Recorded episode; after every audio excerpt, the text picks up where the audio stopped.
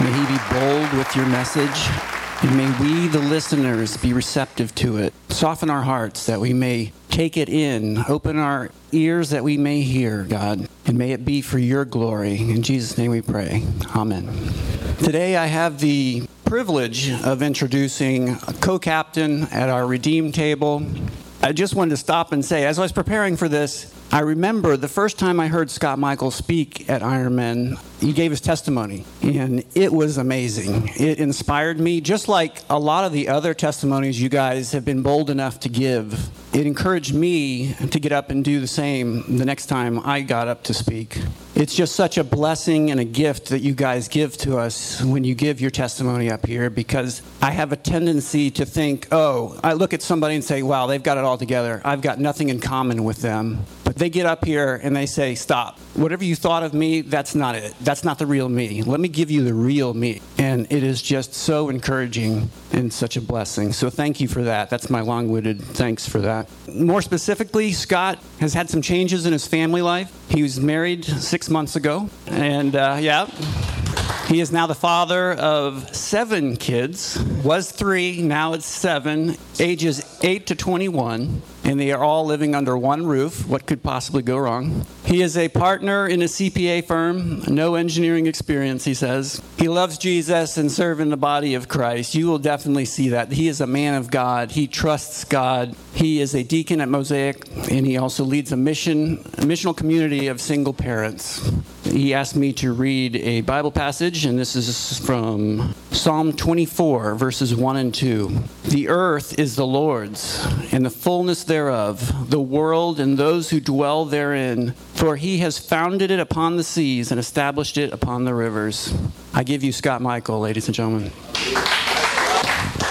All right. Man, it is a pleasure to be up here. I love getting, I know some of the guys that are asked to come up here, it's like fear and trepidation in a faith walk, and I appreciate all of those of you that do that. To Dave's point, there's nothing more powerful, I believe, than a man sharing his testimony of the brokenness that, that God has brought him through. I would much rather be doing that today than telling you about a bunch of science stuff. I'm following an engineer.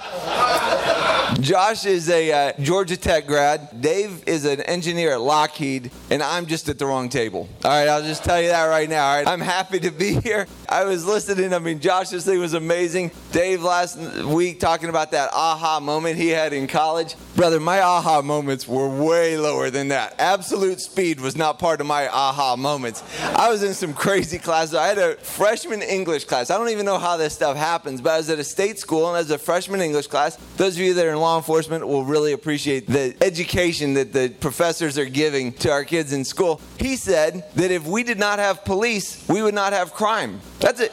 All right?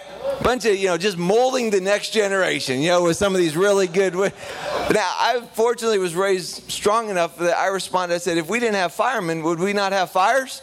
So that, that helped i think sway the class back to some form of centering. But i have smarter clients. I mean, i'm a cpa i'm an accounting and uh, i have smart clients. They're all business owners. And i shared that once with one of my clients and he said what you should have said was if we didn't have universities would we not have ignorance I was like, that's a good man. That's thinking at the highest level right there.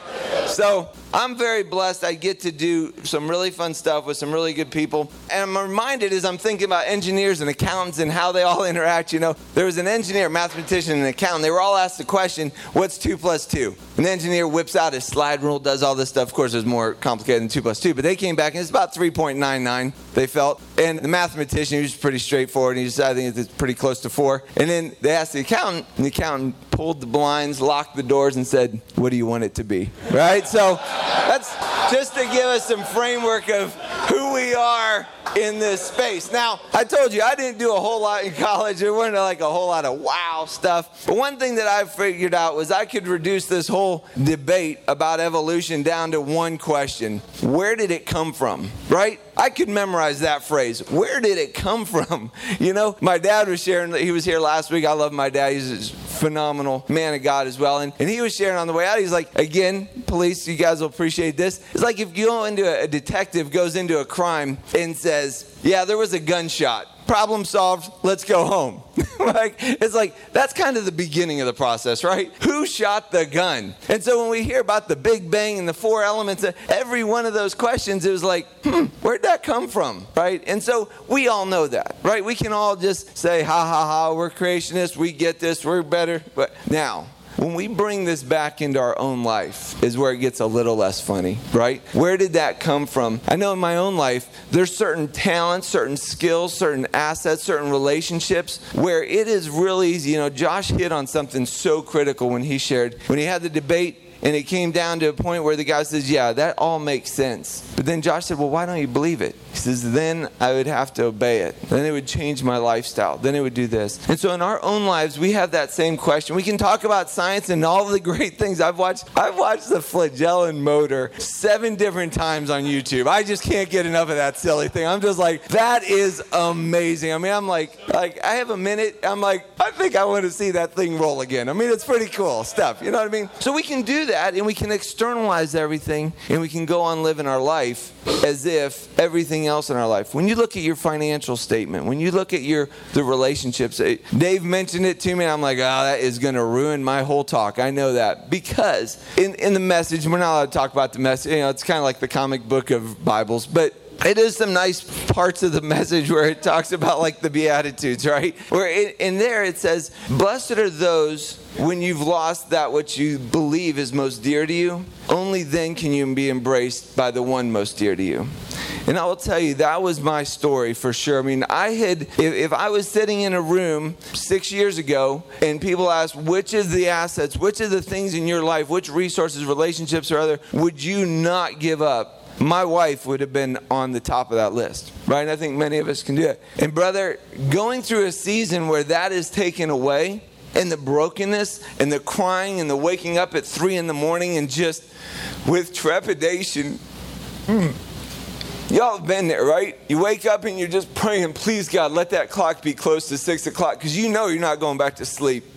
And you look over there and you see that thing's at three o'clock again for like the 50th night in a row. And you just sit there and you're just wondering, have I lost my influence with my boys? They love that woman more than anybody, too.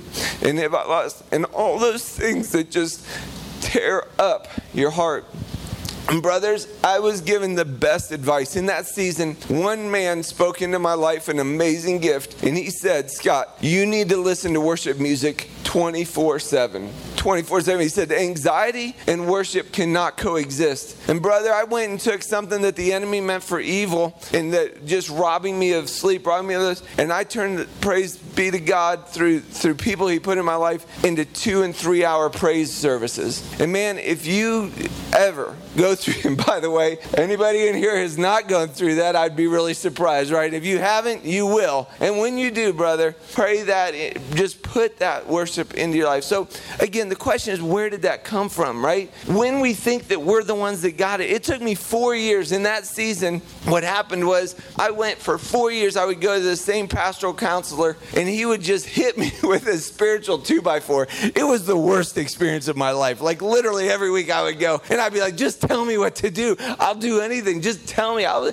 and um, and in that season, I learned to go from being this and it changed my life. And the thing was is up until that time I understood selfish and selfless and I but I did not understand you can be selfless in the flesh just as easily as selfish in the flesh because for those of us that are logistical and we plan and we maneuver and stuff, we learn at a pretty early age if we put ourselves at the bottom of that priority list, everybody will kind of jive with it, right? So it's not necessarily a thing that we're being selfish, thing we like control. And if we figure out a way to get what we want and put ourselves at the bottom of that priority list, we'll have control. And that is from the devil. All right? There's no other way to say it. And so to be selfless in the spirit and just put those palms up. And again, what this comes back to is where did it come from? Everything in our life, every talent, every relationship, every gift, every hardship.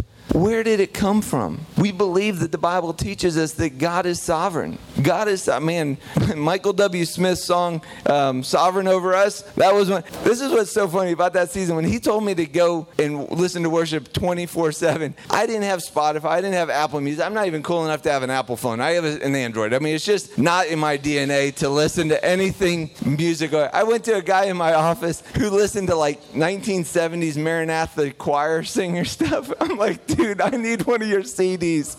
I grabbed that CD, I put it in my truck, and I put it, I found one song that was half decent, and I put it on Eternal Loop. I'm a CPA, I don't require a lot of variety. I mean, I'm, I'm a great husband, you know? I mean, I could eat the same thing day after day. So I'd put that thing and I would just listen to it. Now, my kids, I, you'll never hear that song because it's so antiquated. But if, praise God, because if you, they did, they would go straight into a PTSD episode. I mean, it's not good how much I listen to that song. I say that to say, I didn't have the resources, the knowledge. It was not part of my DNA. But God spoke through that season of my life. The other thing that He told me, and I thought He was going to tell me read the First John, Second John, all the love books and all that stuff. He told me to read Romans. he picked up from my temperament. He said, "You need to read it as slow as you can."